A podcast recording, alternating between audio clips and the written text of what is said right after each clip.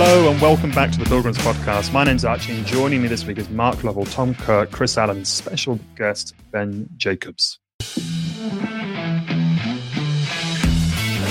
Welcome back to the Pilgrims Podcast. Before we jump into our pod with Ben Jacobs, Chris, we've got to thank our sponsors, Swaz. Who, by the way, average a score of 4.5 out of 5 on Google reviews, including comments from Darren J. Beanie. Awesome. Ashton Wagstaff.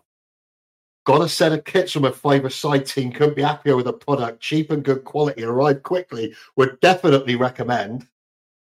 And Ellis Welsh. Order a kit for our new six aside team. Brilliant. Was. Best thing about that, best thing about it, Chris, as well, is there's no minimum order quantity. There's no extra cost for any added design elements, and it'll be with you in four to five weeks. And they accept orders not in Jana. they do, they do. And uh, you can go to www dot three W's by the way for anybody if they want us to doubt swaz.co.uk for loads of more information. Four to five weeks. I'm dreaming of being in four to five weeks' time, February, with a Swaz kit with Whitaker on the back. Yeah, with that transfer window firmly shut, mate. I think we're Huh. uh, I think we all feel the same. Right, onto the pod, and many thanks to Swaz.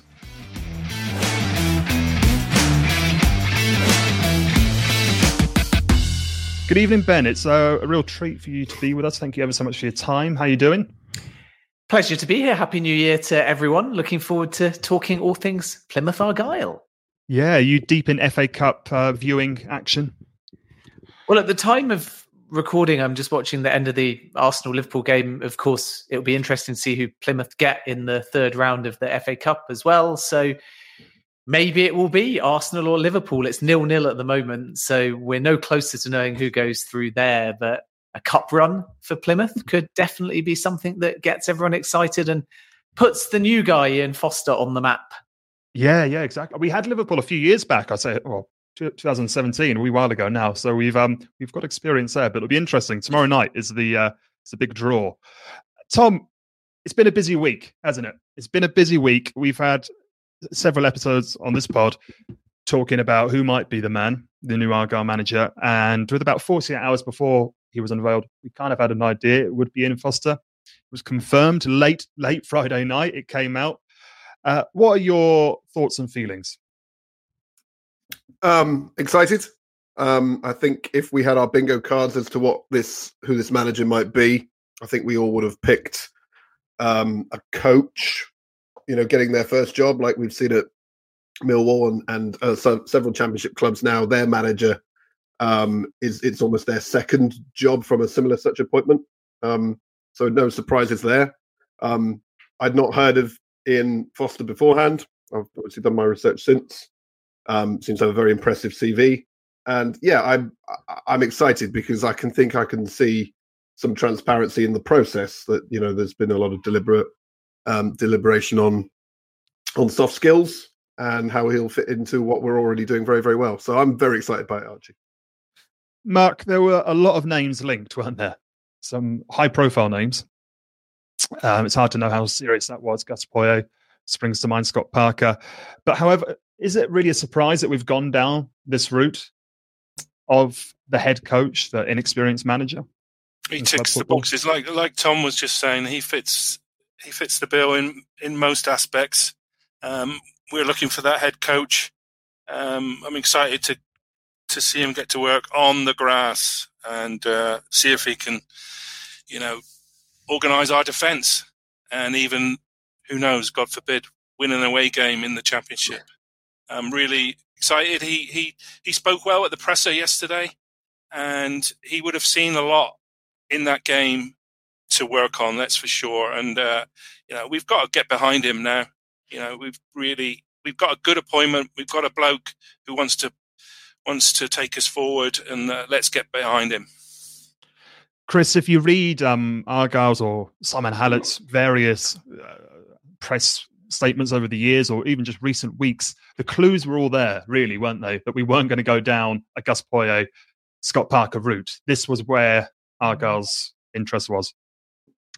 Yeah, I mean, and I try. That's why I'm glad Ben's here because I try and ignore anything other than club statements because it's been another week of relentlessly scrolling on Twitter. um, who know- I, I, I did say in the week at one point I might just put out there that I think Gus Honeybun is going to be the new manager of Plymouth Argyle, just to see if someone picked it up. Oh no, bloody rabbits! Never like them. Like it's Hmm. so there's so much noise out there. I think all we can focus on is everything that's been said. It fits the mold of what we've been trying to achieve over the last three or four years, where it is a progressive appointment of a coach, and he started a day or so ago. That, That's mm. pretty much all most of us know, right? And I'm, for one, I'm excited. He was described by our chairman, Simon Hallett, as the perfect candidate. And he said he's looking forward to him developing our exciting and dynamic young squad, and that he's got a great experience of developing young football players. Our director of football, Neil Dewsnip, then went on to say he's got an incredible pedigree as a coach. Ben, it seems like he's got the perfect kind of CV to fit that requirement, doesn't it? I know easy to say after the event, but his time with the FA in particular makes him a really, really interesting candidate for Argyle. Yeah, I think that's right. By coaching standards, he's still young. He's worked in a diverse array of places, most recently as Steven Gerrard's number two. That was a very difficult spell, but he was brought in at Al Ittifaq in Saudi Arabia to help modernize the football club. And the hire there was less about supporting Gerrard necessarily in a touchline sense and more about connecting the football club in terms of its data and sports science and talent spotting and seeing who ultimately is available. And if you kind of look at Plymouth, it is a relatively young squad and they've brought in some opportunistic loans as well. So when you've got a coach that prior to his time in the Middle East was a under 17, under 18, under 19, under 20 coach and has worked in men and women's football, not only do you get a lot of perspectives, but by being part of that FA system and having a spell as well at Portsmouth as well, you've got this nice blend whereby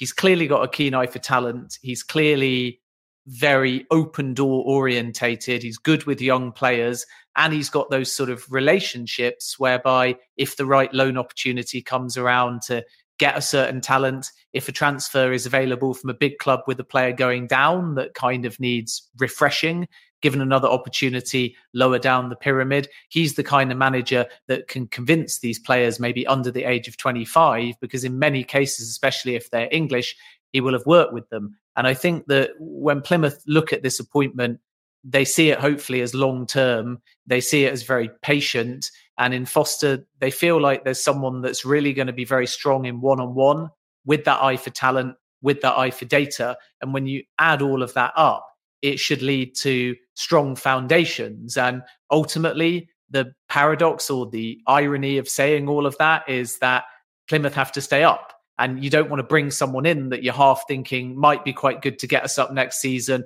or might be quite good to stabilize us. So the first aim will be urgent. And when you make this kind of lesser known, with due respect to him, appointment comparative mm-hmm. to some of the other candidates, you have to make sure, for example, you set the tone in a big game against Huddersfield. You don't get sucked into a relegation battle because if you can get to the summer and things are looking positive, that's when he'll have the time and space and energy to really move forwards. But obviously, if you get like a Rooney times Birmingham City style scenario where you fall down a few places, then immediately you've lost a bit of the fan base, you've lost a bit of the faith. So there's sort of simultaneously this desire to let him do his thing, which will take time, but also this inevitable pressure of just being a manager in the championship when you also consider Plymouth's current position. They've got a little bit of breathing space, but not enough that there won't be panic mm. or question marks if they can't move further away from the relegation zone and quickly. So Huddersfield, which I think is his league debut,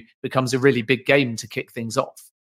Yeah, it does. And it's interesting. You mentioned our fans. I think the response has been largely positive. I think there's been a few question marks. And I, it's just a theory of mine. I feel if we had got the current England under 20 manager, we'd all be, you know, champagne bottles are open. We're over the moon. I think the Saudi, Saudi six months takes a bit of the shine off it for some people. They're wondering, you know, why, why has he gone there? Possibly, it's not the most romantic of football destinations. I mean, why has he only lasted six months over there? Is it uh, is it the fact that Argyle's such a huge opportunity for him, or are things turned a bit south. I've just seen you've released an article about Jordan Henderson potentially looking for a route back home. Yeah, what's the story there? No, I mean this was a big surprise to Al Ittifaq. They didn't see it coming. I think Henderson's its own beast because he's got right. to think about the Euros and Al Ittifaq are not doing well. I don't think a lot of that can be pinned on Foster because, as I said a moment ago, his hire was more about the bigger picture. So yes, it required being a number two and everything that comes with that. But the challenge with Al Ittifaq is that contrary to a lot of reports, they don't have these big budgets. Henderson is not on this reported 700,000 a week. It's not even half that.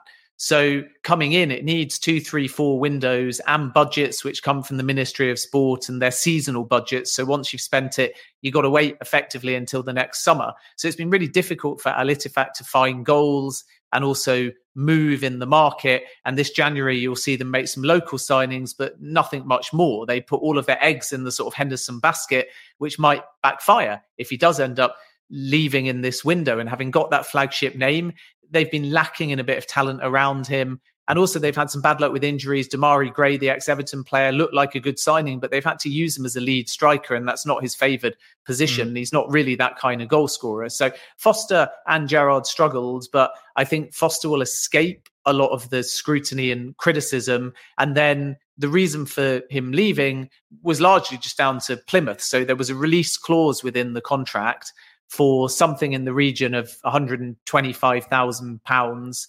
And when a formal inquiry was made by Plymouth to Al Ittifaq, the response formally was you'll have to pay the full release clause. But as long as you pay the full release clause, then we have no problem with him leaving because it's an opportunity to go from a number two to a number one. And ultimately, that's the motivation for Foster. So I don't think he leaves particularly tarnished, but this wasn't about Ittifaq feeling it wasn't working and mm. being willing to let him leave. This was Plymouth being able to trigger a release clause or potentially, obviously, negotiate the same number in the release clause, but use a slightly different structure to play it. And once the clubs agreed on that and gave permission to speak, there was nothing really Ittifaq can do. So this is a Plymouth driven move rather than Al Ittifaq being glad to see the back of him. They really right. weren't planning or expecting it. And this is why they've not yet appointed another number two, because they're now and only now going to have to search the market to try and find his replacement. And, and just on that, Archie, I don't know whether you must have a different Twitter feed to me um, when you say most of the fans are positive. I mean, just generally, actually. um, but there's a big swathe of people who are holding personally accountable for results in a league they know nothing about all of a sudden, someone they've never heard of. Well, what's he going to do? They're not doing very well. Um, but what I do think you've said is really interesting is what you've described about his role there is very much the philosophy of our football club. It's about more than the results on the pitch are what matter. But over the last four years, we've grown to support a club that is focused on the local community, that is focused on infrastructure, that is focused on the total picture, that's had quite a mature model with a director of football, not a manager. So I find that really reassuring. The reason he went there is very similar to what we will expect in addition to on the grass, which is the new word of the week, right? Yeah, and I think the other thing to say is that think about why he left for Saudi Arabia. Yes, the money, we definitely shouldn't be naive about that. But the point is, in Saudi Arabia, you've got very experienced recruiters that are westernized and league focused.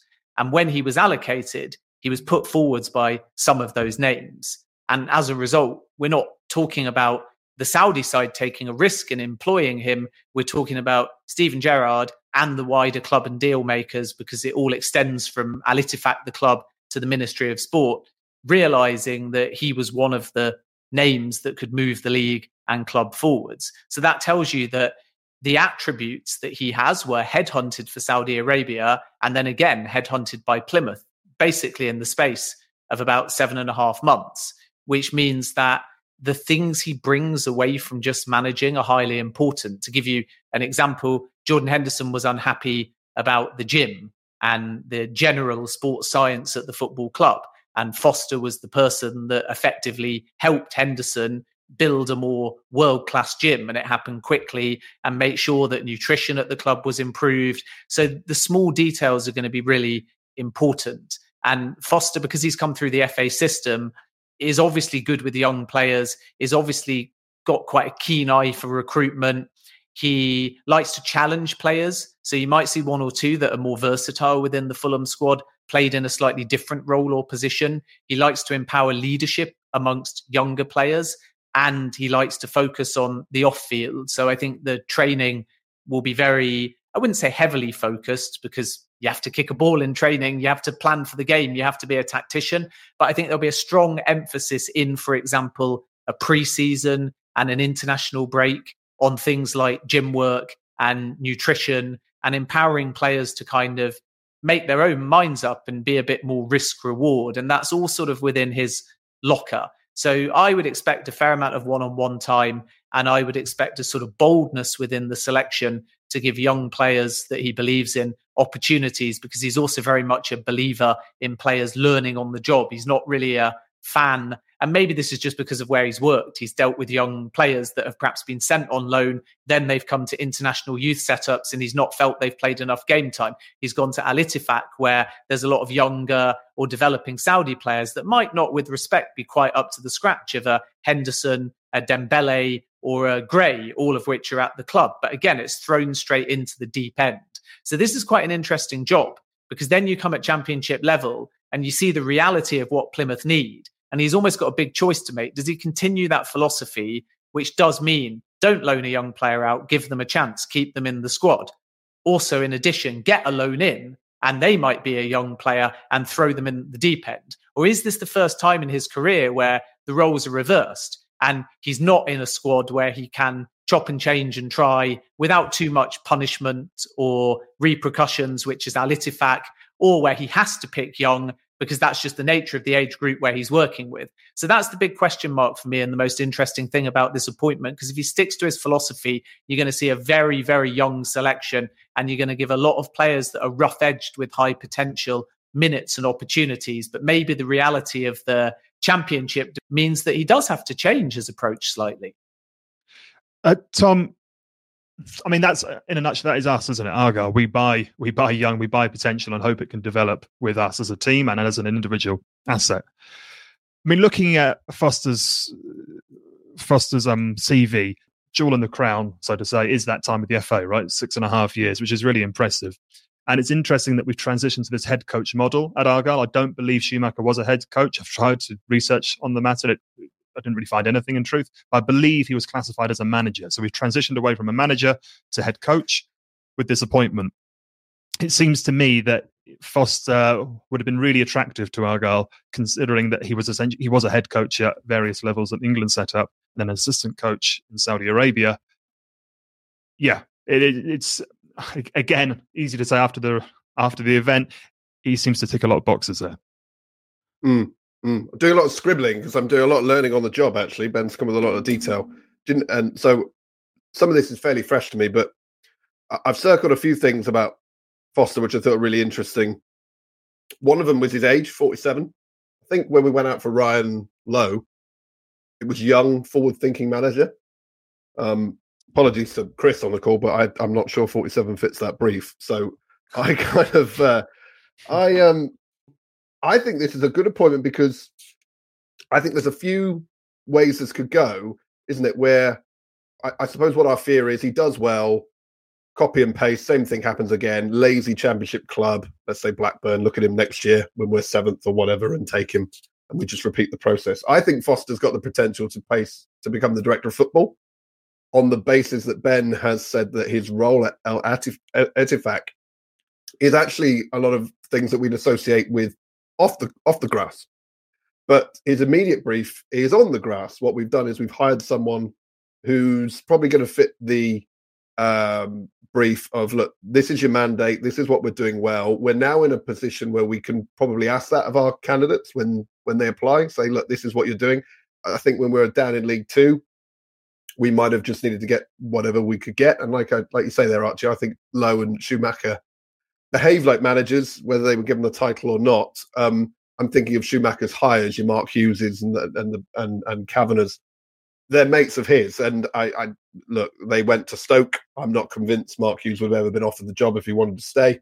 So what I would see with Foster is that he's coming in, he's going to be 47, and we want to keep this pretty fluid. We want to keep a fluid structure that's going to thrive, but ultimately it's the it's the club that does well. So if we succeed in the future, if somebody wants to associate that with Foster or whoever, and they take them, that's fine. But then he's put a lot of value in the infrastructure and the goodwill that's that we don't kind of see. And mm-hmm. Ben, you're kind of alluding to that point with Steven Gerrard's the name there, um, and the results aren't going too well. But Foster was hired for what I would say was a very um, master of all trades. That's not a dig at him. More the fact he had a lot on his plate, but he was asked to do quite a lot by the sound of it to modernise the football club in an instant.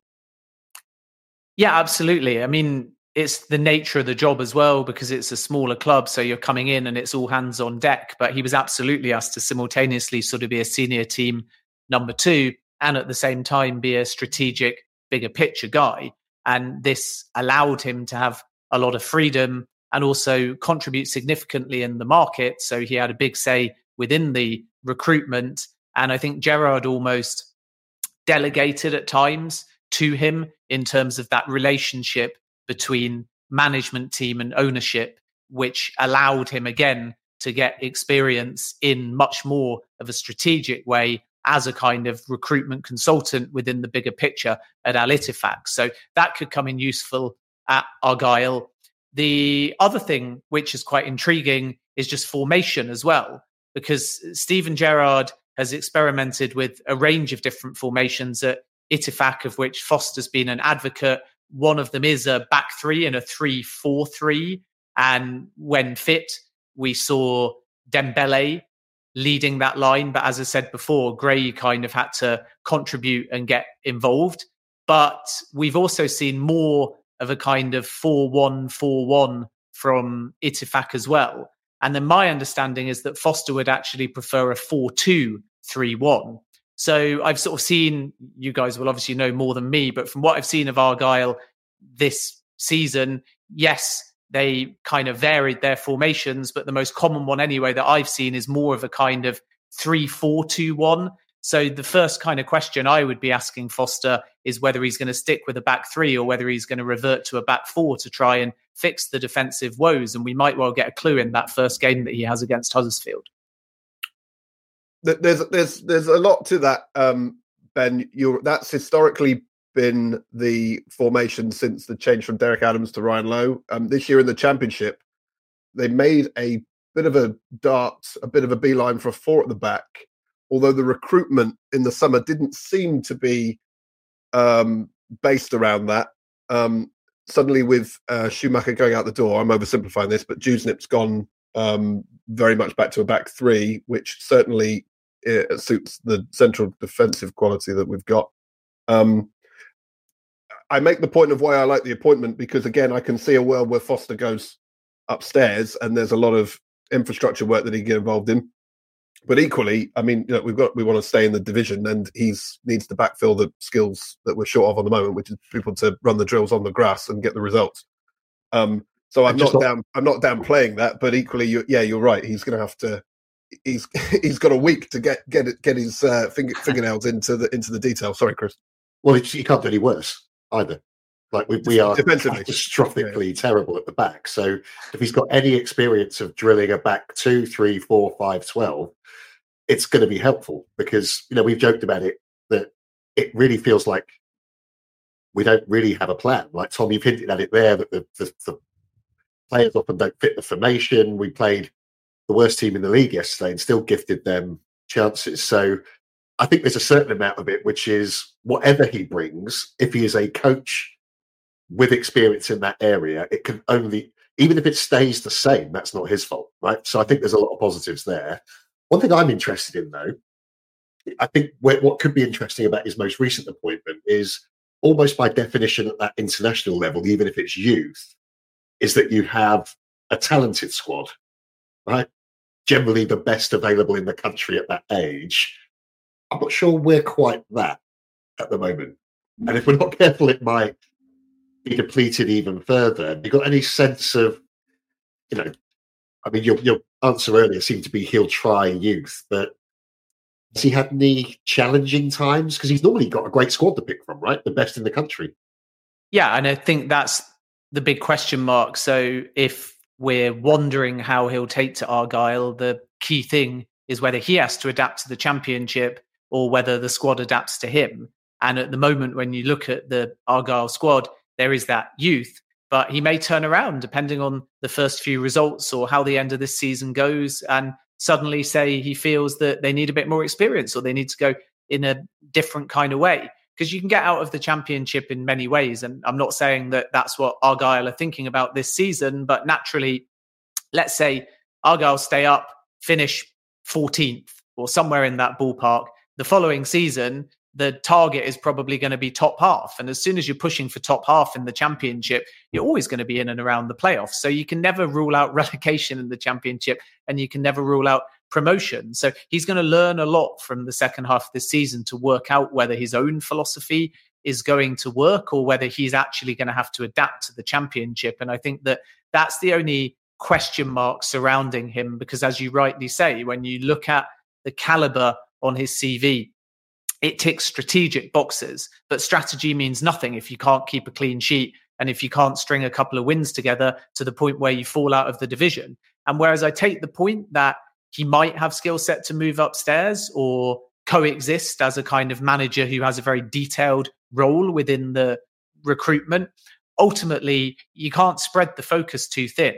So mm. he's manager, and as manager, he has to first and foremost keep them in the division. And if he fails to keep them in the division, then regardless of any long term strategy, there is going to be a question mark. And Argyle fans will naturally say, even if they pin some of it on the first half of the season. When he joined, we were not in a relegation position. And were they to go down in a doomsday scenario, obviously he's left them in a worse place. So he has to focus on the second half of the season because there's some really, I think, crucial tenure defining games. And it's a shame, really, because if this was day one of the season and he had a three month bedding in period, I'd be relatively confident that he would have an incredibly integral role to make some permanent and loan signings that were very much his kind of players. And then from there, you would feel that there's building blocks. And he will play a very attractive style of football that can be quite direct and quite aggressive at times. So I don't see them sitting back. But when you're conceding goals and you don't sit back, then you are susceptible. So Huddersfield is obviously going to be very important. I think that they then have a string of away games a few weeks later that look quite tough on paper. I haven't watched much Argyle this season, but I saw the home win over Plymouth, and I might be wrong on this. But sorry, I saw Plymouth's home win over Sunderland, and I might be wrong on this, but I feel like they played a 4 3 3 in that game. They kept a clean sheet and they look pretty good to me. So then they go away at Sunderland in a few weeks' time. And again, are you going to set yourself up defensively and play different to your philosophy because you feel like it's a tough away game? Or are you going to realize you've beaten a side like that once and go and have a go? And I think that Foster's mentality is to have a go, but he needs to learn how to get the best out of these players very mm. quickly. There's only three weeks of the window left, so he won't have much input into this window because it was such a quick appointment. So there's a lot of big tactical decisions to be made. And that is the paradox in all of this. He can't think about the bigger picture. He can't think about youth. He can't think about recruitment. He can't think about fixing all the problems. He just has to think about getting enough points in the next five, six games. So Argyle are moving up, not down. Yeah. Otherwise, he's going to close the season and be under all manager, as all managers would be, under all manner of pressure. And in that back half of the season, I had a little look before um, we came on air for this podcast uh, they've still got to play Ipswich. They've still got to play Borough. They've still got to go and play at home, I think, to Leicester. Um, mm. There's not easy games. So if suddenly you fall into that relegation battle, uh, there'll be panic and there'll be question marks. So it, it really does have to just get an early few results to sort of calm everything down and maybe that impact in some of the other areas that you've alluded to, um, which is why he's been hired, can come during the summer period. But the summer period when planning will mean nothing if they're not in the division. Yeah, absolutely. That that experience with England seems especially kind of relevant now, doesn't it? Because there, where he had really good success, especially with, with the under 19s, yeah, under 19s, winning the Euros in 2022. I mean, he's used to that kind of purely results based football. I mean, obviously he's looking to develop a set of players there, but as in he's not looking about transfers or a five year plan. It's very much you know develop this crop of players and pass them on to the next um, bracket, if you like. That that that interests me his England time, especially because he did really, really well, didn't he? He got hired under Steve Cooper, and I think was the out of possession uh, coach, a slightly better name for it, but was kind of, that was his role in the under 17s and moved up. Of course, uh, with the under 17s, he won the World Cup, didn't he, with Phil Foden mm-hmm. and such. Uh, I think it was in India that one. I can't quite remember. But he, he, did really well. And Tom, you'll be happy to know that when England won the Euros under his um, as when he was a coach, 25% of their goals came from corners. Music to your ears, is that not? Oh, absolutely. Uh, ben, ben, ben, bit of context: we cannot score or defend the corner. no, no. no. Either end is a huge issue. We were talking about this in the last couple of years. Um, Argyle have been very good at being um, uh, few, uh, not, spectacular, but few weaknesses, and the sum of all uh, we've generally been the better of some of our parts. And I'm I'm going back to the League Two season and, and the two good seasons in League One. You never saw an Argyle player at the top of the Opta stats, Ben, or on top of the goal scoring charts. We're probably only really reliant on the goalkeeper at times. Um, this year, um, that's not the case. We've come up, we've had to work a bit to retain a lot of the squad that we had in League One. So actually, what we've got this season is a collage of people doing really, really well and people doing really, really badly. Um, so when Simon Hallett, who's very good at identifying a brief, um, calls it the perfect appointment, which is big words, Archie, isn't it? Um, mm-hmm. Stick his neck on the line.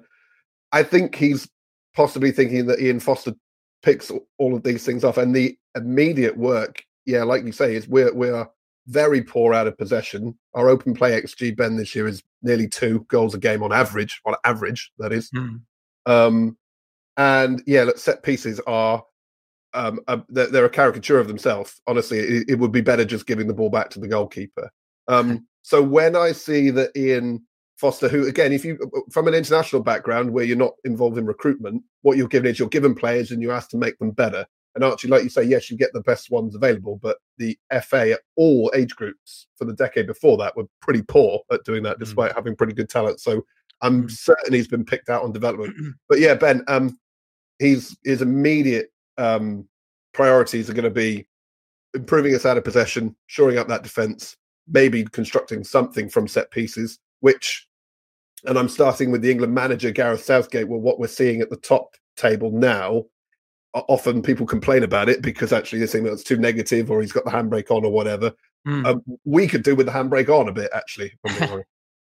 yeah, I agree with that. And I think that the other thing I just wanted to add to that is when Argyle think that he is the perfect appointment, and when you outline the England time and all of the youth and all of the football coaching, basically, that's one aspect.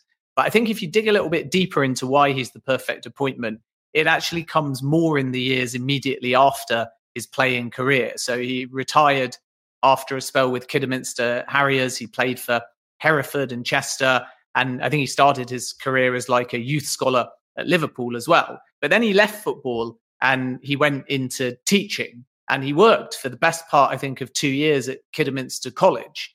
And that involved mentoring and teaching and lesson plans and HR and administrative tasks. And then he moved into sports therapy, which again is nowhere close to being a manager at this point. And that involved courses, it involved educating professional players on injury prevention, it involved data analysis. And then beyond that, he moved over to Ireland and started his managerial career, I think in about 2008. But at the team that he was at, Galway United, it was small and he'd climbed up to be manager. I think he stayed for about a year. And that role required everything from player mentoring and coaching and management all the way through to media because they didn't have that kind of infrastructure. So you've got someone that's media trained, that is a sports therapist, that is a teacher, that is an ex player, that is a recruitment expert, that is a youth coach, and now is a manager and has worked in Saudi for a different perspective where he had a lot of control, has worked in the women's game. So there's not many more diverse CVs than that. And again, the key question is how can you take all of these slightly left field aspects and qualifications? How many managers out there are trained in injury prevention directly as opposed to what they've mm. learned on the job or learned on data or has been relayed to them by their medical team. How many managers have had a history teaching in college for a couple of years? And it makes him very grounded, it makes him very open minded, and it gives him an industry perspective and a non industry perspective. So he needs to add all of that together. And if it goes right, it's going to be a unique and, as has been described, pretty perfect appointment. But I come back to what I said before. Can you mid season take all of that and dive straight into the championship with no experience at this level? Or will the championship do what it did to Rooney and win that first round, if you like, in the ring? And will he have to adapt? And how long will it take him to adapt? And will he almost have to stay on the ropes a little bit and Argyle will be on the ropes a little bit until you get to summer 2024 and then his true impact be told. So I feel like fans are going to have to be patient because it may not all go smoothly to begin with, but there are all of the right attributes to suggest that he could be a very shrewd appointment. Well, um, just on that, we Huddersfield is a huge game, but also completely inconsequential because he's only had a week. Um, if you look at Sheffield Wednesday, appointed a new manager that of high caliber, and their first few results were really not good. And now they're, by all measures, playing much better. And I think, again, for those of us that follow the club so closely, the gut feel actually is that whatever he does would not, you know, it would have to be catastrophic for him to not be here in the summer mm. because there is always a long term vision. Um, so I do think that that was probably been a part of the interview with him, which is we obviously we want to stay in the league, but we're not. We, they could have easily gone and appointed. Like Neil Warnock is in the stands every week. If they wanted to go down the route of just keep us in the division, change the philosophy, get a one 0 win and kick the ball in the sea, that option was there. So I think they probably told him that as well. Like it's a yeah. high pressure environment, but we are we do want someone for the long term. Yeah, Chris, it's it's interesting you pick that pick up on that because it's very much it feels like a evolution, doesn't it? It feels like a next step in the process rather than ripping up what we've done for the last four years and starting again. Wouldn't you say, Chris, that that's the cut? It, it, it's as close to Schumacher as it can possibly be, be in terms of that style of coach. Having said that, Ben's listed off his CV there, and it's really impressive. It must have been some heck of an interview. Imagine delivering all of that when you've got that experience and you're only whatever he is, 47, and you're only an assistant manager at the well he was you know that's i didn't yeah incredible. I was very much ready to go in this podcast to go down he's a well-rounded head coach but he's a well-rounded uh, football human being it seems like. We've got quite quite an acquisition. Um, but yeah, again referring to another one of simon hallett's uh, statements he went on record to say we've made great strides over the last few years in ensuring that we have an organization and a football philosophy that can withstand change in personnel and Tom, I feel that is crucial. And we'll see. I mean, the proof will be in the pudding, right? If we can withstand this transition from Schumacher to Foster. But it feels uh, so far, Argyle are walking the walking the walk and talking the talk, aren't they? They're doing what they've said they will do, and got someone that will continue on that pathway. Yeah, certainly. I mean, look, we know the models that have been successful where the clubs are sort of punching above their weight. You, you know, bingo card time, but Brighton, Bourne, um, Brentford, etc. You kind of have to dilute the manager's role a little because you do want to be you don't want to be in this situation again where you're having to replace so many people. I'm not convinced that it the the, the three coaches will be just three mates of Ian Foster. By the way, I'm not saying he won't have an input, but I think they'll be quite open, possibly at the brief, and say, "This is the job. Anybody who wants the Argyle manager's job, please apply. Bear in mind, we will recruit your number. We will re- recruit your replacement below you. I'd imagine we will see that. Um, yeah, look, it's a it's a it's a model we've been very successful with. We've lost the manager we've got at the moment, and there's a time to um, assert our bargaining power, Archie, in there and, and, say what we want because you know we're our, our, stock's in a really good place. And I think you know I come back to that word perfect. Simon said I think we've been able to say what we want and get really really good candidates. He's used the word perfect. I don't believe um, not being able to keep us in the division isn't part of a brief that's defined as perfect. I might mm-hmm. add. Um, so yeah, look, the, the, irony of it is, it, it's it's got um, it's got room for Ian Foster to go upstairs. It's got room for him to do really, really well and possibly recruited by another club and then replaced again. I mean, he looks like a football manager regen, um, and he's named like one. And Mhm. you know, we might just repeat the process again in two years. Whoever knows? And he might have a million pound release clause in there. It might even be something as good as that. It for for, for Simon to use the word perfect gives me a, a lot of a lot of confidence, and I can see why it makes sense. Like Ben says, the the the ninety percent of the crowd at Plymouth Argyle I'm interested in are we going to stay in the division and are we going to have more fun days like this next year? Um, it's got to have been part of the brief. So, um, you know, yes, we can look at that wide CV. And Ben, thank you for listing that off. I'm not surprised we're moving further away from ex footballers because I think the, the industry's slowly coming around that just because what you did on the uh, pitch has very little impact other than possibly commanding the respect of your peers in a dressing room. Um, that's possibly the only sort of merit I can still see in it. Um, Hmm. yeah, really, really, really excited, Archie. We've done very, very well. Um, there's few things on the pitch that we don't like what we're seeing at the moment, but um, I've no reason to doubt um, the team behind the recruitment to this role. Uh, Ben, I mean, I mentioned it briefly. I was quite polite. I put it across. The, the reaction from the fans, some of it's been a bit. It's been a bit mixed. I mean, I say a bit because it's, it's you know hundred people on Twitter. You get fifteen thousand every every week at, at home park. So I'm aware to keep it put it in a context. Um, essentially, I think the, some fans are finding it difficult to acclimatize the idea of having a head coach working under or with in tandem with a director of football, which is new for us. We've had a director of football for four years, but never head coach and director of football. So it's much more of a kind of team team effort, if you like. Even though you've listed that he will be able to do everything, it seems, whether he's a physio, doing the media, or working upstairs, walk, working on the grass, it seems like he'll be able to work in tandem with the director of football and work as a part of a larger organisation such as the FA. Yeah, and I think also in modern football, you need that collaboration, and it's very sensible for the club because if you give a manager too much freedom and therefore the club becomes contingent on their philosophy, they're harder to replace. And if it works out, they might be poached. And if it doesn't work out, you might have to get rid of him.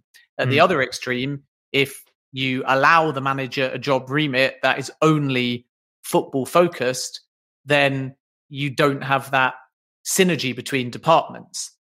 So it doesn't really matter what the title is. You just need someone in modern football now that is recruitment savvy, that's willing to collaborate, that's willing to do more than just manage players and try and get results. And you need the right personality. So at interviews now, clubs are not looking only on CV, they're looking for the right personality fit and the right strategic fit. And Yeah. sometimes this is why I think it doesn't always work because when you're looking that broad, what you often get, I think anyway, is someone that interviews well. Because to be a strategic fit, to be a personality fit, you're going to be liked, you're going to speak well, you're going to say all the right things. And then sometimes you come in and do all the right things, and sometimes the job actually isn't right for you, but you just interviewed well. And that's a different kind of challenge now for clubs interviewing compared to when they went with ex players, they went with no names. And that was the opposite. You felt like you knew what you were getting because you'd seen them do it elsewhere, but were they right for your club?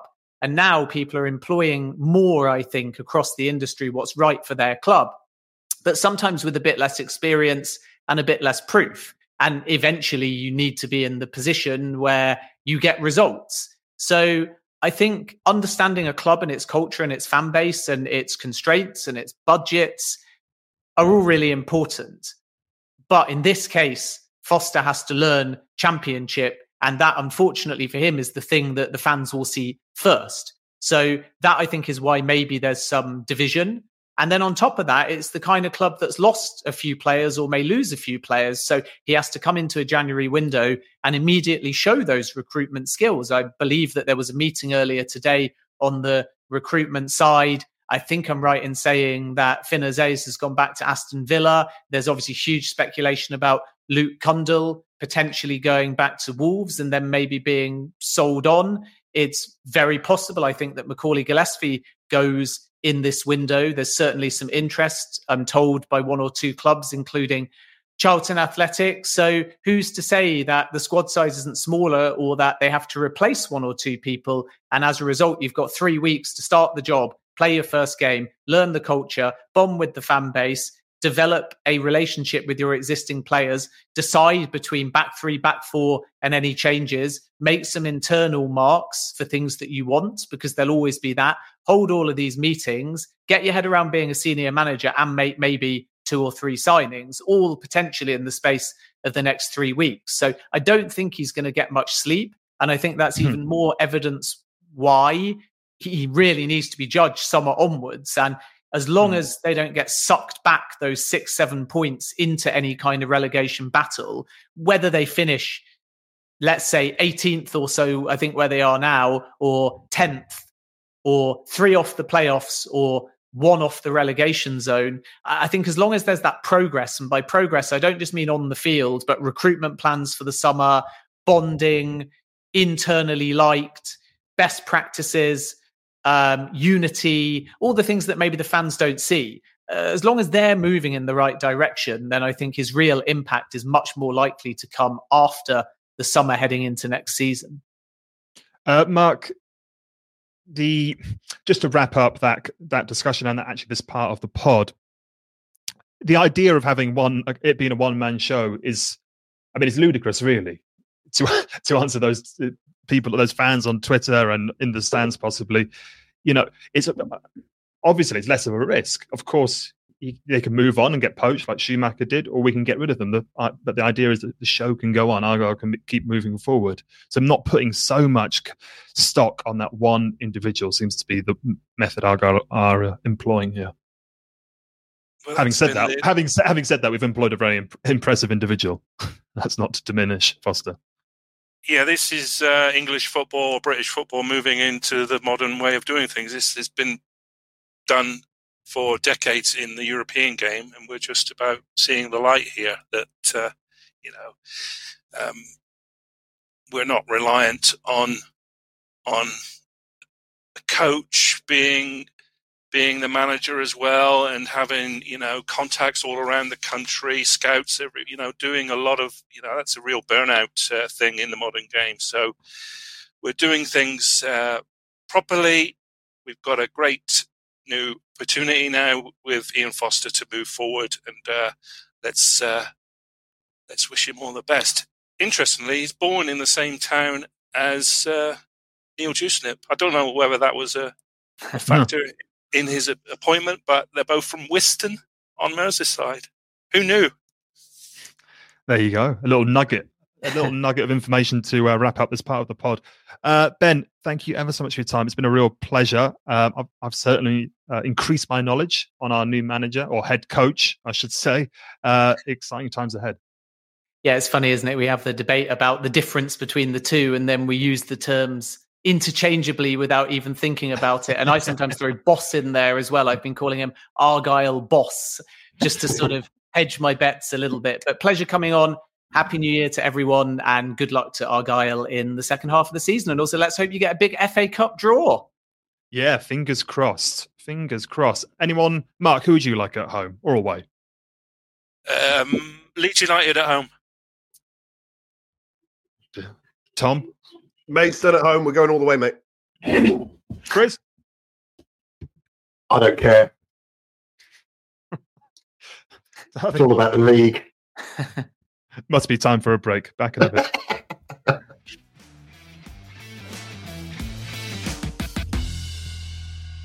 All right, guys, welcome back to part two. Moving on to the FA Cup, uh, 3 1 against Sutton. Is there anything at all we want to say about that game? Um, oof, well, it, it wasn't a good performance. Um, but these things happen in the FA Cup. I kind of think if we'd gone to a Premier League side and given them a game, would we have cared that the, their fans would have been disillusioned with how their team had played. Um, I'm trying to not think about it. it. wasn't a good performance, Archie. If they were, if, if that if that was a league match, obviously you wouldn't have such a chasm of quality, but that wouldn't be an acceptable level of input. But maybe maybe took it for granted um, because there was so on top in the first 15 minutes. But yeah, there was a there was a lot of misplaced passes.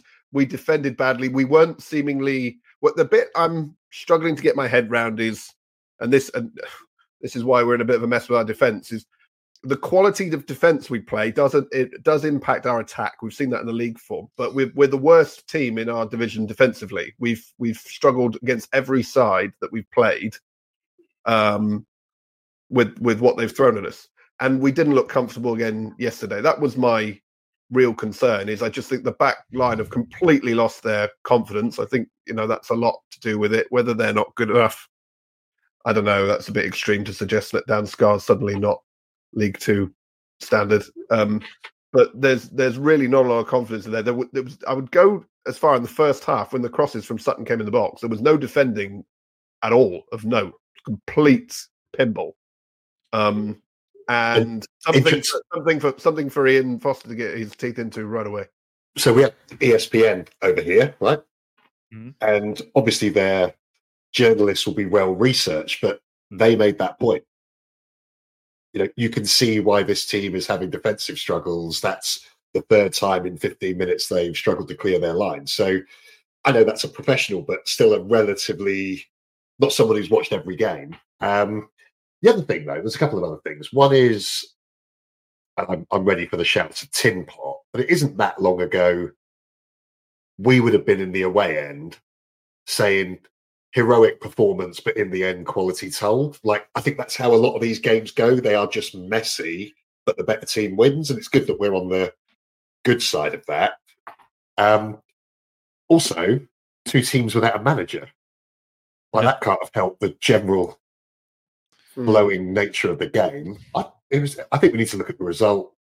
Yeah, is there something to be said that it's just an odd game? We we're twenty percent off it. They raised their game by twenty percent. Result is a pretty dull affair, and we get the job done. I I think there is, but what is interesting, another couple of things that allegedly I think are interesting. One is if after the game they ran the highlights, and if you just watch the highlights, you'd think that we absolutely dominated. mm, They had one other chance, we had about four. So there's a weird world in which the experience of the whole game made it feel worse than it was. You could have won about 6 1.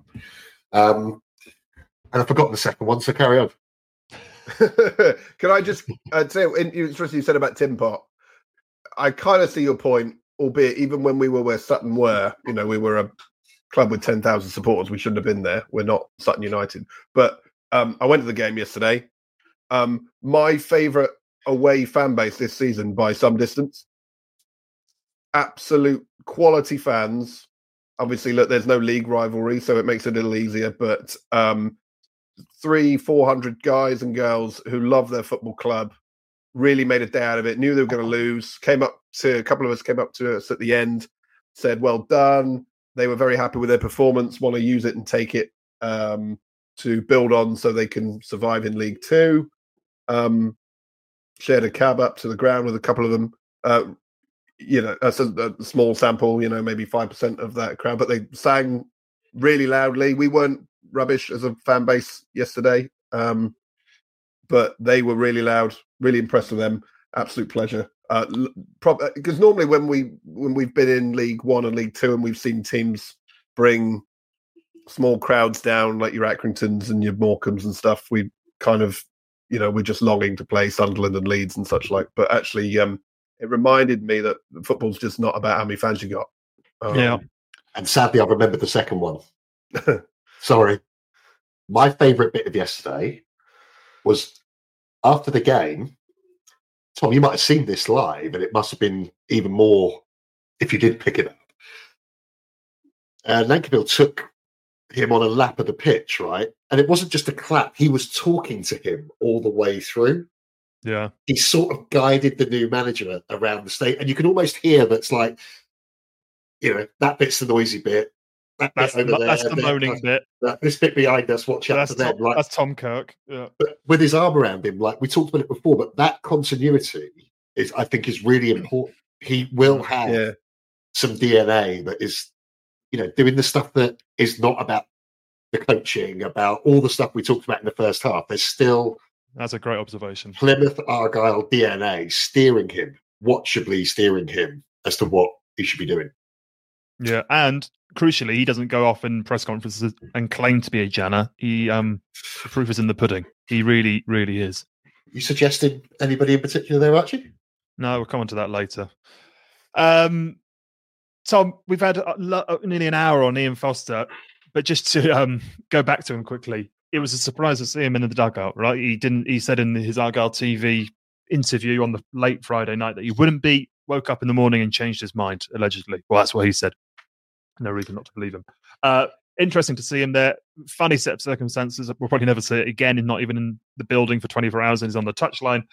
Uh, but possibly a blessing, right, Tom? That he's Sutton United at home, bottom of League Two or second bottom of League Two.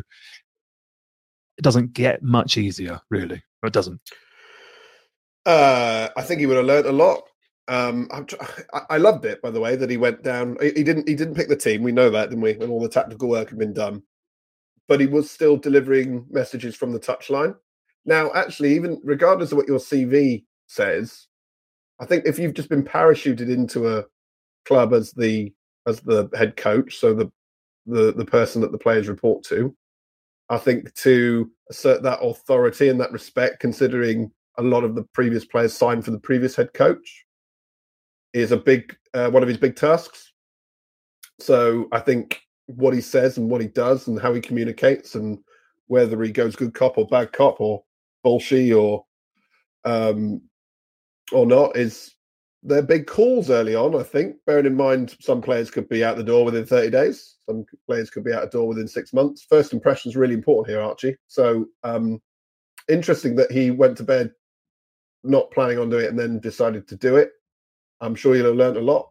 Um, Mm. and and and time will tell. We're not obviously going to know to that amount of detail, but um, you know, I, I, I admire the um, I admire the fact he was willing to stand out. It seems a bit whether it's important or not, but he's the guy stood out at the edge of the technical area because Yeah. he was owning it, wasn't he? Because in, in my mind, if I've been paid to join a football club, manage a home game, which should be a absolute home run against bottom of League Two, there's, it's one of those horrible FA Cup games in there where it can't really go right. You could lose it and be embarrassed, or you could be criticised for not winning enough. So I would have possibly took the coward's way out and sat back. Um, so I think we've learned a bit about him. And was it was he introduced by Simon Hallett at the start of the game? I missed it. To the, to the crowd, yes, yes, Yeah. he was uh, in the in the corner. I don't know if that was in the broadcast, but yeah, it, uh, normally where um, they read the teams out, the uh, stadium announcer introduced Simon, who introduced Hmm. uh, Ian Foster to the stadium, and he uh, was told to go and make sure he applauded Devonport End. Interesting. His um his press conference made for a really interesting watch. I felt the Argyle TV interview on the Friday night was okay. It was one of those generic, you know, how happy you are you to be at your new club? Yeah, I'm thrilled, kind of thing. There's only so much you can say, and it had the feel of an interview that was done late at night after a really busy day, which was probably the reality of the situation.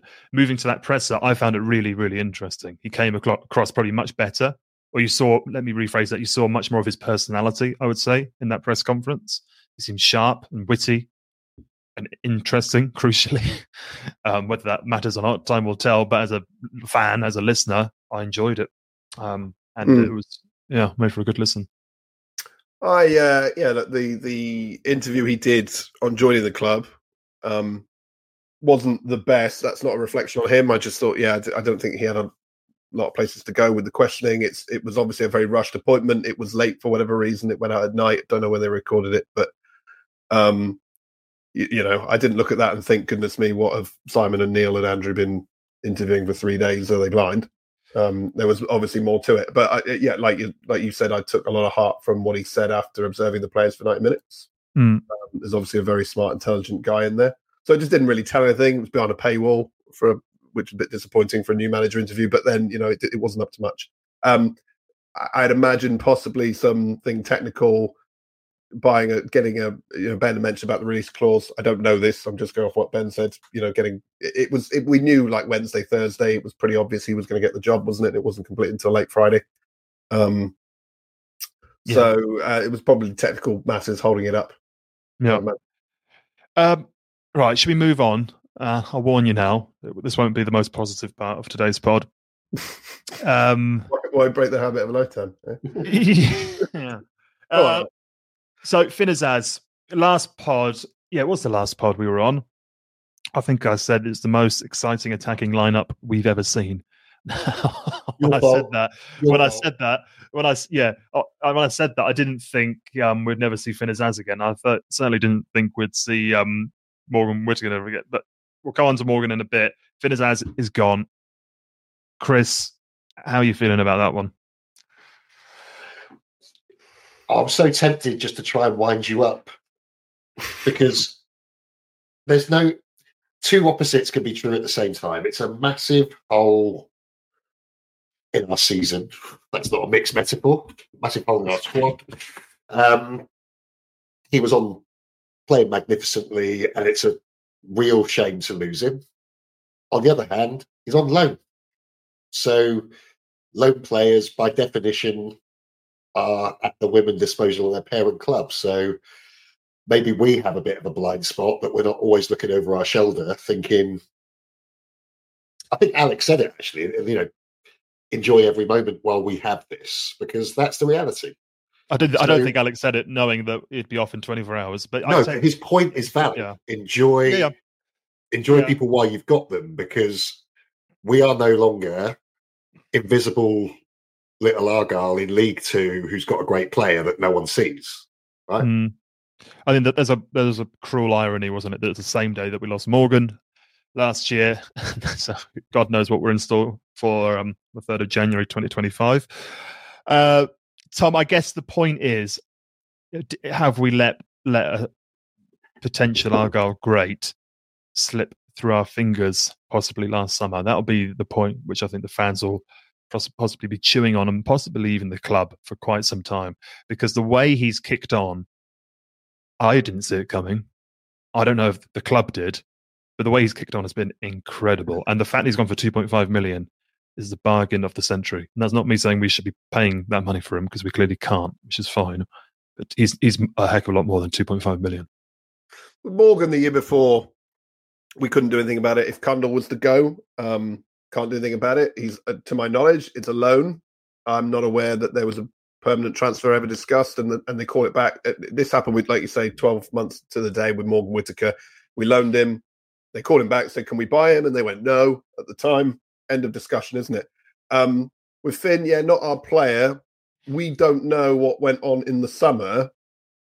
Um, because that transfer, I think it was uh, one of our first. There was a pod that you and Mark did, one of the first ones, Mm. because it was he was courted for a while, um, and as we've seen in the last sort of six months, secrets aren't kept particularly well at our club. Maybe the full detail, but not sort of names and general happenings.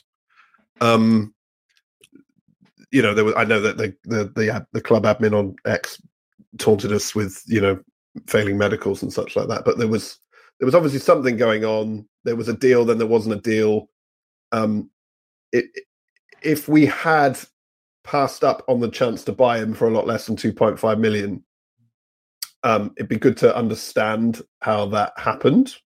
Um, look, if we if it's because we set we're going to spend X and it was more than X, you know, um, that comes down to how Simon's chosen to run, run the club, and you know, long may that continue because we know we're sort of gambling speculatively beyond our means as got us previously.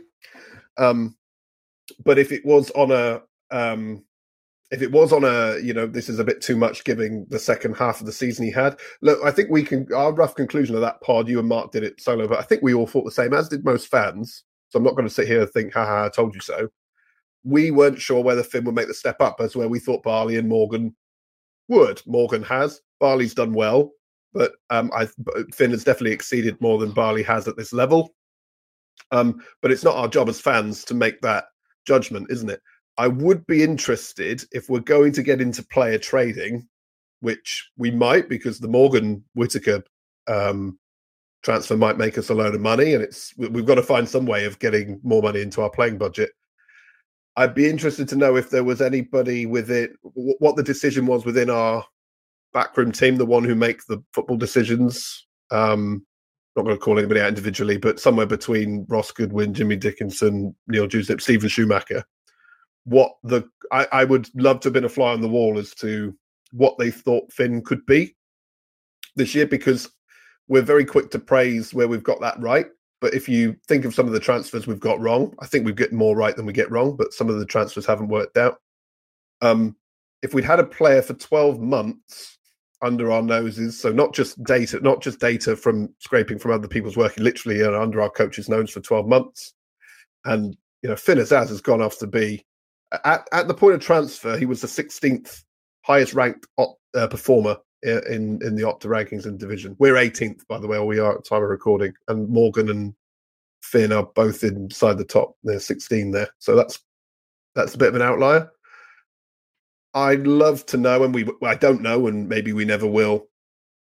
Um, you know the the thinking behind some of those judgments, because again, like like you said, he he took it by storm, and if there was an opportunity to buy him, you know, it's spilt milk. And I'm not saying there's anything wrong with the decision, not a poor decision necessarily, but certainly a poor outcome if we've not bought him because we could have made that money or kept the player. Um, mm. I'm purely speculating though, Archie. We'll never yeah. know, I don't think. But um, what it probably humanizes this team. I, I, like the fact that we've got a lot of support for our backroom team and, and that we've got to be, you know, you've listened to the fans forums, got to outsmart other clubs to outperform our budget but I think sometimes too much credit's given. Not saying I'm, I'm not I'm not criticizing the team, but what they're still human beings who are making a judgment call. Yeah, I think as mm-hmm. a fan base, we've really got to contextualize that when we're looking to our staff to throw us a bone so we can outperform, you know, what's still the lowest wage budget in the league. I'm rattling on, but um, there's a lot That's of questions right. in that one for me, mate. Yeah. Uh, speaking of player trading and cashing in, Morgan Whitaker, and it pains me to say it. Uh, there's rumors are gathering online. Who knows, you know, the validity of them. However, it's spreading and it's spreading fast. Argyle apparently receiving a lot of offers and soon won't be able to turn some of those down. Who knows if it's true or not? However, the last two or three weeks have kind of um, chipped away at um, yeah. Well, you, you kind of you're coming becoming numb to it, shall I say? It would be a real sickener if he were to go, Chris, wouldn't it? Oh yeah, yeah. I mean, he's an outstanding talent, but I think it's all hypothetical. But if the money is what we would call crazy money, and you look at the long-term vision of the club, I can see some benefits. Heartbreaking though it would be, and who knows? Who knows what that deal may or may not include? I mean, crazy money would have to be the cost of relegation plus something to make make it worth it. Would it not? Or is that too simplistic? Well, you get, we might not get relegated, Archie. So, I mean, effectively, if somebody offers you the financial impact of getting relegated, then um, you know you've got a stick or twist situation. We might stay up, but equally, you know, obviously nobody wants to go down because mm. we've got intentions to come back up within five years. It might not be right away because the so, points points points per game to get out of League One at the minute. Again, this year looking ridiculously high. Um, it comes back a little bit to what I was saying in the first part, where um, we've we've become a little bit sort of reliant on individual players, where we haven't been since Graham Carey, if I'm being honest, and Ruben Lameiras. You know, we were promised it with Mayor, but it never happened. We weren't reliant on individuals; it was a sum of parts thing. Um, and Chris, you're right. This has been great, and I, I think the Argyle fan base do need to learn to enjoy what we're getting. We don't want to be tourists, but we've got to learn to enjoy a bit more.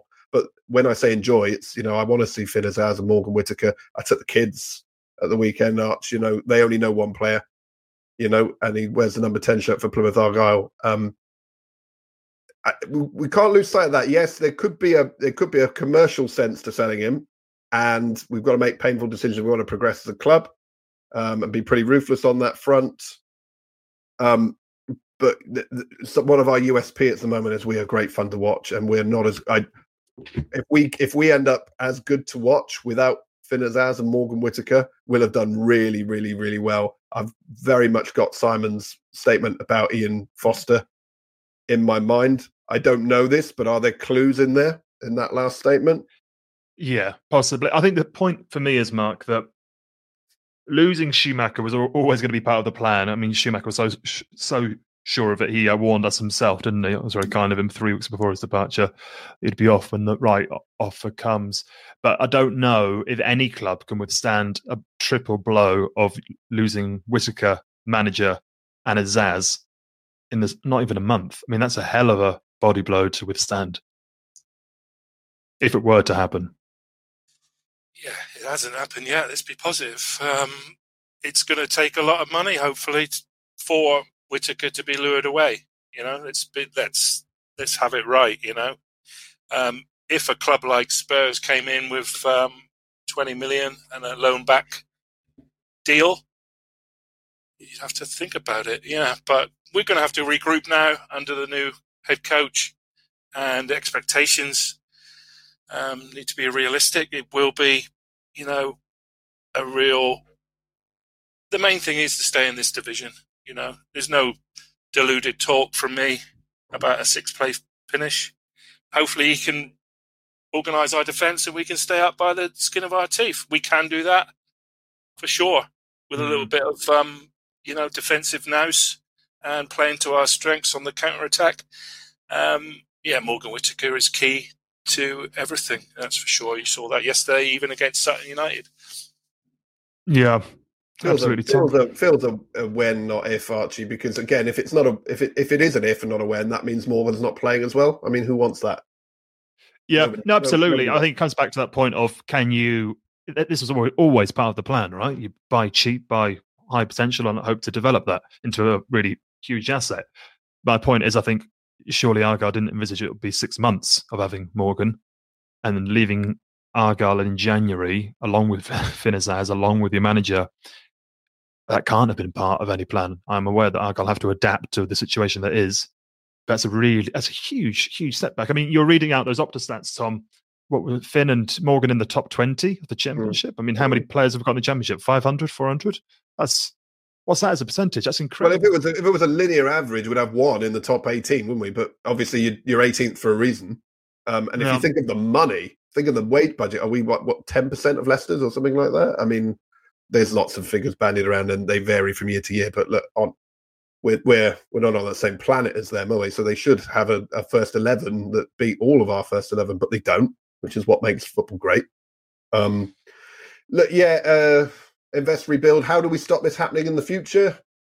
We make more money from footballing operations. That means buy a player cheap, sell them, put it back in the playing squad. So one day we're not that place in the food chain. Um, mm. But yeah, I feel mm. you're right. it doesn't feel a great place to you know lose the manager and the two best players. I, you're right that that's at the um, more negative end of possibilities. If you were modelling out what could happen this season, for sure. It comes back. Yeah, we we need to be a bit, but we we need to be. Well, we're not good. We need to be better. I mean, that's such a lazy observation, but I mean, it's a fact, isn't it? We we need to we need to narrow our extremes because at the moment, if you take the good bits out of us, there's there's not a lot to shout about. I feel like if this had happened at the back end of last year, again, you know, we're we're not small fish in League One, but people might have been looking down from the Championship and go, "I'll have them, I'll have them, I'll have them." But I'm not sure um, there was a, there were any obvious candidates mm. to hmm. do that with because I thought we were seven, eight, ten, eight. Well, no, it's not fair. Probably eight or nine out of ten all over the pitch. Yeah, I mean, are there any, Chris? Are there any positives are there any positives at all? I mean, what gives? Okay, let me rephrase that question. What yeah. gives you? What gives you hope going forward? We'll put the Morgan thing to one side because it's pure speculation. So we're what, what gives you we're, more than, we're more than halfway through the season. We're in the fourth round of the FA Cup. We've appointed a coach that the more you hear and read is an intelligent coach and I can't remember the phrase you used, Archie, but like football all rounder. Mm. Um, we're currently seven, point, seven points outside of relegation. We're going to have freed up loan spots and someone with access to some of the best talent in the Football League, whether they're under 21 now or used to be. Um, and some of us are going to be drunk by the time the Huddersfield game starts, watching it in a big group. Like, if you can't be happy with that, you might as well just watch rugby. I feel sorry for bringing. I feel sorry for bringing you into the moan flower. Three games in the moan flower. Look what's done to him. Um, uh, well done, Chris. That was um, fantastic. Now back to the negativity and bitterness. Uh, Steven Schumacher. There's been a, an extensive article released in the Telegraph It's behind a paywall. Um, although I did manage to read it somehow, I can't didn't, certainly didn't pay for it. Uh, not a lot to be learned apart from one quite huge revelation in my eyes. Maybe there hasn't been a lot made of it on social media, so maybe it's purely me overblowing this. It turns out the approach for Schumacher was made pre Rotherham. And by that, I'm guess, and he made the decision to take that Rotherham game. So I'm guessing then it's at least Wednesday, Thursday when Argyle are contacted and um, they want to speak to Schumacher. Turns out he then goes up to Stoke on the Saturday evening. Moments after fist pumping the Devonport, he's on a chopper going to Stoke and gives his presentation late Saturday evening. Bear in mind, he releases an interview with Errington claiming he's done an, uh, um, an interview on Monday and he's been presented with this opportunity on Monday afternoon. I'm saying this in a calm manner. It is making my blood boil that he is, to p- keep it polite, he's taken the complete mickey. Isn't it? Some of it's semantics, though, isn't it? In the sense that I only was offered it on Monday. It's probably when he was offered the job. Yeah. Uh, What else? Right, let me, let firstly, couldn't care less. He's gone. Right, got a new manager. Secondly, a bit like analysing what new managers say when they come in. It's only ever going to be. I'm excited to be here. Can't wait. Great club, great fans. I don't. I don't think. I know where you're going. That sounded very critical of you. I get why we will analyse a sentence in an article in the Telegraph, but the reality is, of course, he was spoken to about it earlier than the than the day it happened. And there's a sort of twisted part of me that's got a grudging respect that he got us a three-two win because it might keep us up. Okay, well, put it, put it, put it, put it like this. It, it adds more. I start, I'm starting to understand why apparently Mark Hughes wasn't allowed in the building on Tuesday. Why uh, Schumacher wasn't allowed to say goodbye to the players. It adds to this picture that it ended in a, on a very, very sour note. Him fly, quite literally flying away moments after a game is finished builds this picture that not a good one of him. If I'm being honest, I can understand why the club was so kind of blunt with him and didn't let him have his goodbyes and kind of just chucked him out the moment he made his feelings clear. Schumacher, this is.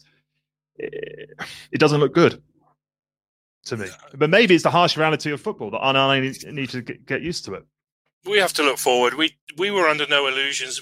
Talking about the Rotherham game, his response to those assaults on Bundu and Yeah. Ryan Hardie. That was so um, weak, and yeah, he Yeah, I did think of you, Mark. you Yeah, know he he was he that wasn't right you know as a manager of Plymouth Argyle his response wasn't right. So his head was also elsewhere at that stage. So yeah it's not a surprise. We said at the time that um, we would be very absolutely naive to think that he hadn't been approached at a previous date.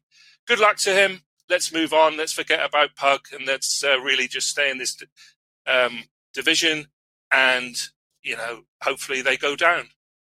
La- la- Last um, point on managers leaving with their head held high. Uh, Luke Williams, he left Notts County, albeit he's gone, he's jumped two divisions, but he's put out a video, and it's easy to be kind of romantic about this. I, but it struck me as there's a club and a manager who've managed to part ways in a respectful and mature manner, and the fans are not hating him. There's plenty of goodwill left, and that's just not the case with us. But um, you know what? I think that's the last time we ever mentioned his name on this podcast.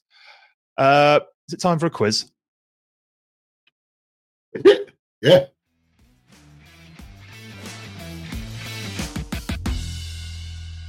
You can get on with your quiz. Welcome back to part three and what has been dubbed by the quizmaster himself as possibly the best quiz of the season. Tom Kirk? Oh my god, it'll get. It'll be. We'll have sold it before it starts, or, or Stoke will have come in and done this quiz. Sell it to Blackburn for a It's on the Stoke podcast. Cheers, uh, cheers for that, Arch. Broke the NDA, but never mind. Won't, won't hold it against you.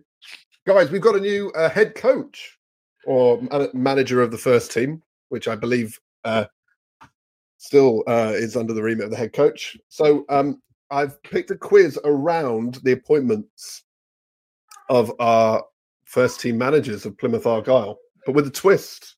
Um, I have looked at who and when Argyle have appointed managers and on what dates. But what I'm Oh. going to give you guys is who was uh, number one in the UK singles chart on the day. I'm going to give you the artist and the song, the crossover that everybody's been wanting, Argyle and popular music. And I'm going to ask you to name me the manager that took post of the Plymouth Argyle men's first team on the date that the song was number one in the UK singles charts. Do we do we have an understanding? Billy Idol. No, you name other way around, mate. Other way Yeah, no, I, I, I, I'm, I'm going to name you the song, and you can name the Argyle manager. So you've got. I'll, give, I'll give you. I'll give you credit. I don't know how you came up with that. Maybe you need to get out more. Is my only comment based on that. But I'm ready. Uh, yeah. Basically, Mark- somebody somebody texts me an hour before going. We haven't got a quiz, and I'm on Spotify. And I'm done. Right. You know, I think um will do. I think Mark will do well. He strikes as a Radio One kind of guy. So um, Anybody Oh, alive between 1960 something and 2024 is going to do well. Um, I've not done. I've, I've, it's not all the managers. We've had a lot of managers, guys. By the way, it must be up right. uh, in the upper percentiles. Um, I've tried to pick ones that coincide with worldwide hits because I'm conscious that we've got a lot of listeners in overseas territories. So, um, what we're going to do is I'm going to pick mm, eight, nine, ten, something like that. Um, I want you to shout out Argyle. Actually, I want you to shout Team R. Bit of an idiot. Yes. I want you to shout Team R. That's the buzzer. When you shout Team R, I'm going to come to you, and then I'm going to ask you to give me the answer. Okay, if you get it wrong, you're out, and then I'm going to pass it around to the other two. But that's the effectively the buzzer. Um, and Can I- whoever I whoever do gets whoever gets the point. Can I do. How Mosey? I never liked Timar. No, Team R. Okay. Actually, no, no, I like that. Chris, you gonna be Team R. Mark's going to be Hal Mosey. Buzaki for Archie. Okay, Bizaki. I'll take that as a compliment. there we go. Let's buzz in when we think we know the manager. Okay, and I'm going to give you a point if you get it right. Start the music. Okay. We're going to start with. We're going to start with Shakespeare's Sister and their UK number one single, "Stay." Anybody remember the song? Archie, remember the song? No. It does. The fact, Okay. the fact that you've, the fact that you've asked. Timar, Timar, oh. Wa- Timar Warnock. Okay, so we've got the format, Chris. Nicely played. Wrong answer. Mark or Archie, if you want to buzz in. How Mosey? How Mosey? Dave Lovell. Dave Smith. Right, I can see how it's working. Incorrect. Arch. I've got I'm no gonna idea. throw in an Argyle manager in in the mix of the of that song. Brilliant. I've never heard of the song. If it could have had the rights to these songs, then uh, that would help. Um, need a bit more swaz. I, I don't know. You have to pass. Pa- You can't just name me an Argyle manager. Uh, Derek Adams. Okay, no. It was uh, 1992. Shakespeare's Sister Stay. You're not going to get any points for it, but anybody want to have a hazard a guess? Connor, Shilton. hazard a guess? Shilton, yes. To the man Shilton. in Miami. Shilton would have got you the point there. No point for anyone. Let's keep it moving. Okay. YMCA by the Village People was the UK number one hit single when who Buzak- became Buz- the Argyle manager, Buzaki, over in Leipzig. Yes, Archie. YMCA. No, I know that one. It's my favourite song. I'm gonna, Um, buzz, I'm gonna buzz you out if you're not gonna give me an answer. How Uh, Warnock. Wrong, Mark. Tony Waiters. Wrong. Miami. Or 70s. Allison. Ooh, okay, all good. Some good answers in there, but the answer is Bobby Saxton. Bobby Jesus. Saxton. Early eighties. That was. 1979. Archie, just, just to be clear, Way off. I think did you buzz in because you recognised the name of YMCA by the Village People? I think you did. didn't you? You're like, yeah, I know that one. Possibly. Any idea who the manager was? No. He stands to it before. I didn't- Five years out. I didn't know it was so obvious. All right. Okay, Let's go. next one. We're gonna go with Adam and the Ants and Stand and Deliver. Oh, oh, Timar. Team are in Miami. Oh. Was it Timar? Dave Smith. Wrong. Munich. Bobby Moncur. How Mosey? I said it before. Bobby Moncur. Mark Lovell getting the first point. whilst everybody else is still revving. There's, a, there's an electric guitar behind you. Can you play the songs on it? That is not an electric guitar. Obviously, it's not worked well on radio, but that is a ukulele. Well, if, it, if it's not, is, is, is it a ukulele? It's a ukulele. Yeah. It's the world's biggest Great ukulele. radio, by the way, talking about something Right, sorry. Either way, could you play the? Oh, no, maybe not. Next, No, next time. No, no, nobody wants that. Okay. Um, okay. We're going to go with Don't Ya. Now, everybody remembers this song. Oh, Don't oh. Ya wish your girlfriend was hot like me. uh, the Bizaki. Paul, Bizaki. Paul, Sto- Paul Sturrock. Okay, Archie, that's wrong. Let's Oh, go Yes, Munich. Derek No. Adams. No, far too recent. Anything from Miami? Timar Warnock. No. No, too. No, Oh, it's the it's, it's before Sturrock, isn't it? Who are you going for, Archie? You're not going to get any points, but I'm interested to know. Hodges. No, it's Tony Pulis. No. 2006. Chart 2006? topper from the Pussycat Dolls coincided with the appointment of Tony I think Pulis. I've um, clocked Chris's po- uh, policy. Just say Warnock for everything.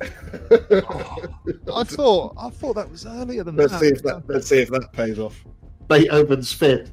Timar Warnock. Okay, next one. Um, One Direction. Who remembers One Direction? They were big. Okay. were big in This is my ball- this is my 2011 with their big hit. What makes you beautiful? Coincided with the appointment of whom? You just gave Carl- the year, Tom. Oh, uh, Mosi. Bizaki. How Buzaki, I heard Carl Hal Fletcher. Mosey before Yes, Hal Mosey. He hasn't got his answer. That's Ian kind of buzzing. Holloway. Idiot. Well, No. no, I think Archie gave the answer. Carl Fletcher. yes, Archie. Yes, it is. Carl Fletcher. Yeah, I did give the year. I felt we needed it. Thought the songs were clue enough, but uh, Yeah. clearly, clearly this isn't uh, Popmaster. Ian Holloway. You clearly don't know your 1D. No, sorry. Okay, guys. Next one, we're going for Culture Culture Club and their number one hit. Oh, Moti. Karma Chameleon. Ooh, Dave yeah. Smith. It's not Dave Smith, I'm afraid. Not. Oh, the confidence. Yeah. Karma Chameleon, Culture Club.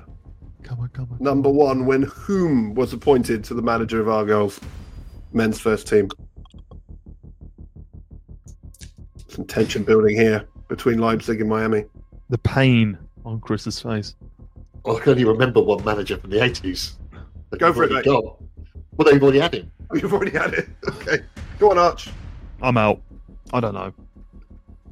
It's not Dave, you said Dave Smith, right? So it's not was Dave not One Smith. Direction. Dave Smith. Is that, is that all you can remember? Who was the little orange man? I'm going to need a name. Mark, who was the little orange man after Smith? What do you mean? Orange? Oh, he's like not- quite not orange. The manager. Like fake tan orange. Looked like an elderly Ben White. If anyone's been watching the fake town on Ben Can we can we cut the uh, representation about the quality of the quiz out? Is that just just out of just out of interest, Arch? Is that editable? No, that's I'm locked, gonna, I'm gonna, I'm in. gonna close this off. The uh, the, is it? the answer was Johnny Hore, 1983. He's here. He's there. He's there. He's everywhere. Johnny Hore, manager uh, on our cup run, of course. Okay, uh, we're going to go a bit more recent. Uh, a song called "Bleeding Love." Anybody knows that? It was a worldwide hit for a singer I've got a called good story about that. Leona Lewis. I'm dying to hear it. Oh, okay. Right. Let me. Leona Lewis. Leona Lewis. Adams? Timar Adams. Uh, no, not correct, Oh, Chris. Dying for that story. We'll put it on at the end and then cut it out if need be. I'm. Guys, right, I'm thinking Bizaki, by the way. Okay. It's either possibly Sturrock second time round. I don't know if we, if that's there's two points for Sturrock, or it's after the next one after Sturrock. Uh, does Mariner count? Is he- Mariner was a he was a manager. Yeah, what are you going for, Arch? Oh crikey! So it's either 2008 or late 2009 was Mariner, wasn't he? Have you buzzed in, by the way? This Yeah, I is- said Bizaki. he's got all the I want, I want, I want an answer. stalling Just- massively. I can see, I can see Leona on the, the Five, stage. Three, two, one. Um, Still don't- um, I've Right, got you're the name. Paul, Paul Mariner. Paul Mariner. yeah, you're wrong. Paul Sturrock. How most For those listening as well, Archie's also for the first time holding his mic like he's on stage. It's very- Like I'm on Like this. normally on the desk.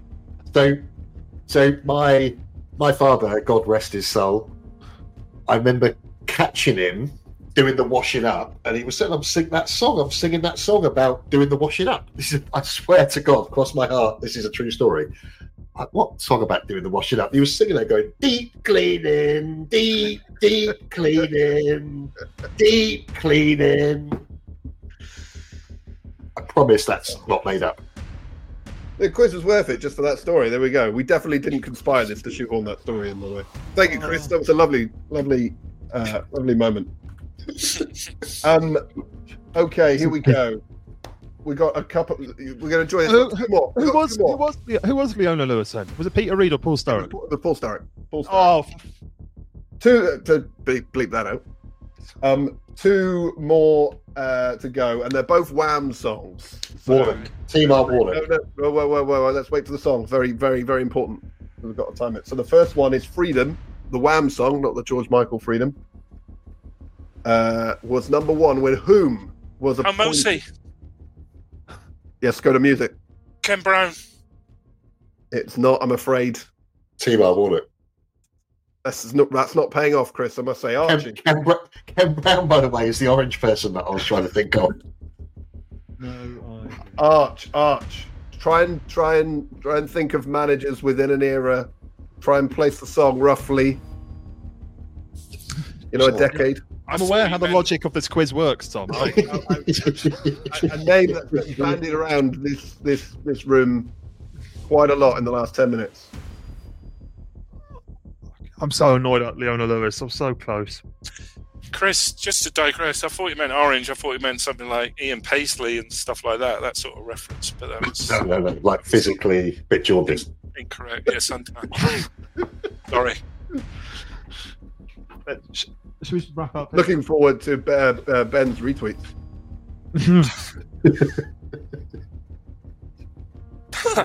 Go on, Arch. Three, two, I, I, I don't. I'm out. one. Cider Man. Dave Smith. Oh, come on. 1984 when I Wham needed to keep on saying Freedom Dave was number Smith. one. Yeah, surely. Yeah. Okay, last one, guys. Uh, last Christmas by Wham. Last Christmas by Wham reached the UK number one in the singles charts. But who was appointed manager while it was number one? No idea. I'm, then, I, then I'll just Google image searching Ken Brown. Nobody want to buzz in? Oh, Mosi, Ken Brown. Nope, Warnock. nope, not buzzing in, but I'm guessing that's where you're going. This is a trick question. Well, Oh, oh, hang on, it was probably number hang one on. around 85. hang on, right? hang on, hang on, hang on. It's not our current manager, is it? Who's going to buzz in? Yeah, me. No, No, it's no, team. no, I forgot his name. Well, well, Ian well, Foster. Zach Ian Foster. Ian Foster. well, I'm not really sure what to do with that. Go Because, uh, the rules. because Chris buzzed in and uh, Archie got it. Yeah, just the background to it. Last Christmas never made number one in 1984. Band Aid did, and it's number Cheeky. one currently. Um, Clever question. Clever question. Very clever. yeah, I had no idea who got it. If, if Ar- Archie, I'm going to give it to you, which means we have a winner of the quiz. Have I won again? Is that two? Yeah, two one nil. So I won the Swaz quiz and I've won this. I need to. I'm getting too big for this pod. Well, look, uh, I've got life to be knocking on your door soon, Arch. coming in, coming in with a 20 million offer. They'll loan us back until we get relegated. there we go, Thanks, guys. Tom. Undoubtedly, the Pilgrims podcast greatest quiz. Archie, your prize for winning is editing the thing. And uh, you have my very best wishes. Thanks, guys. That was, a, that was a lot of fun. I'm feeling much better now than I was uh, uh, 10, 15 minutes ago. Ah, what a pod. Tom, thank you so much. Real pleasure. Cheers, mate. Um, excited for Ian Foster. Chris, pleasure as always. Take take care next week. Go Fulham. Go for often mixed up with Argyle. Mark, over and out. Absolutely. I've just uh, broken my evergreen pen in the excitement of the quiz. Oh So, my god! absolutely It's a gutted. portent. Gutted. All right. And thank you for listening. And we'll be back with you very soon.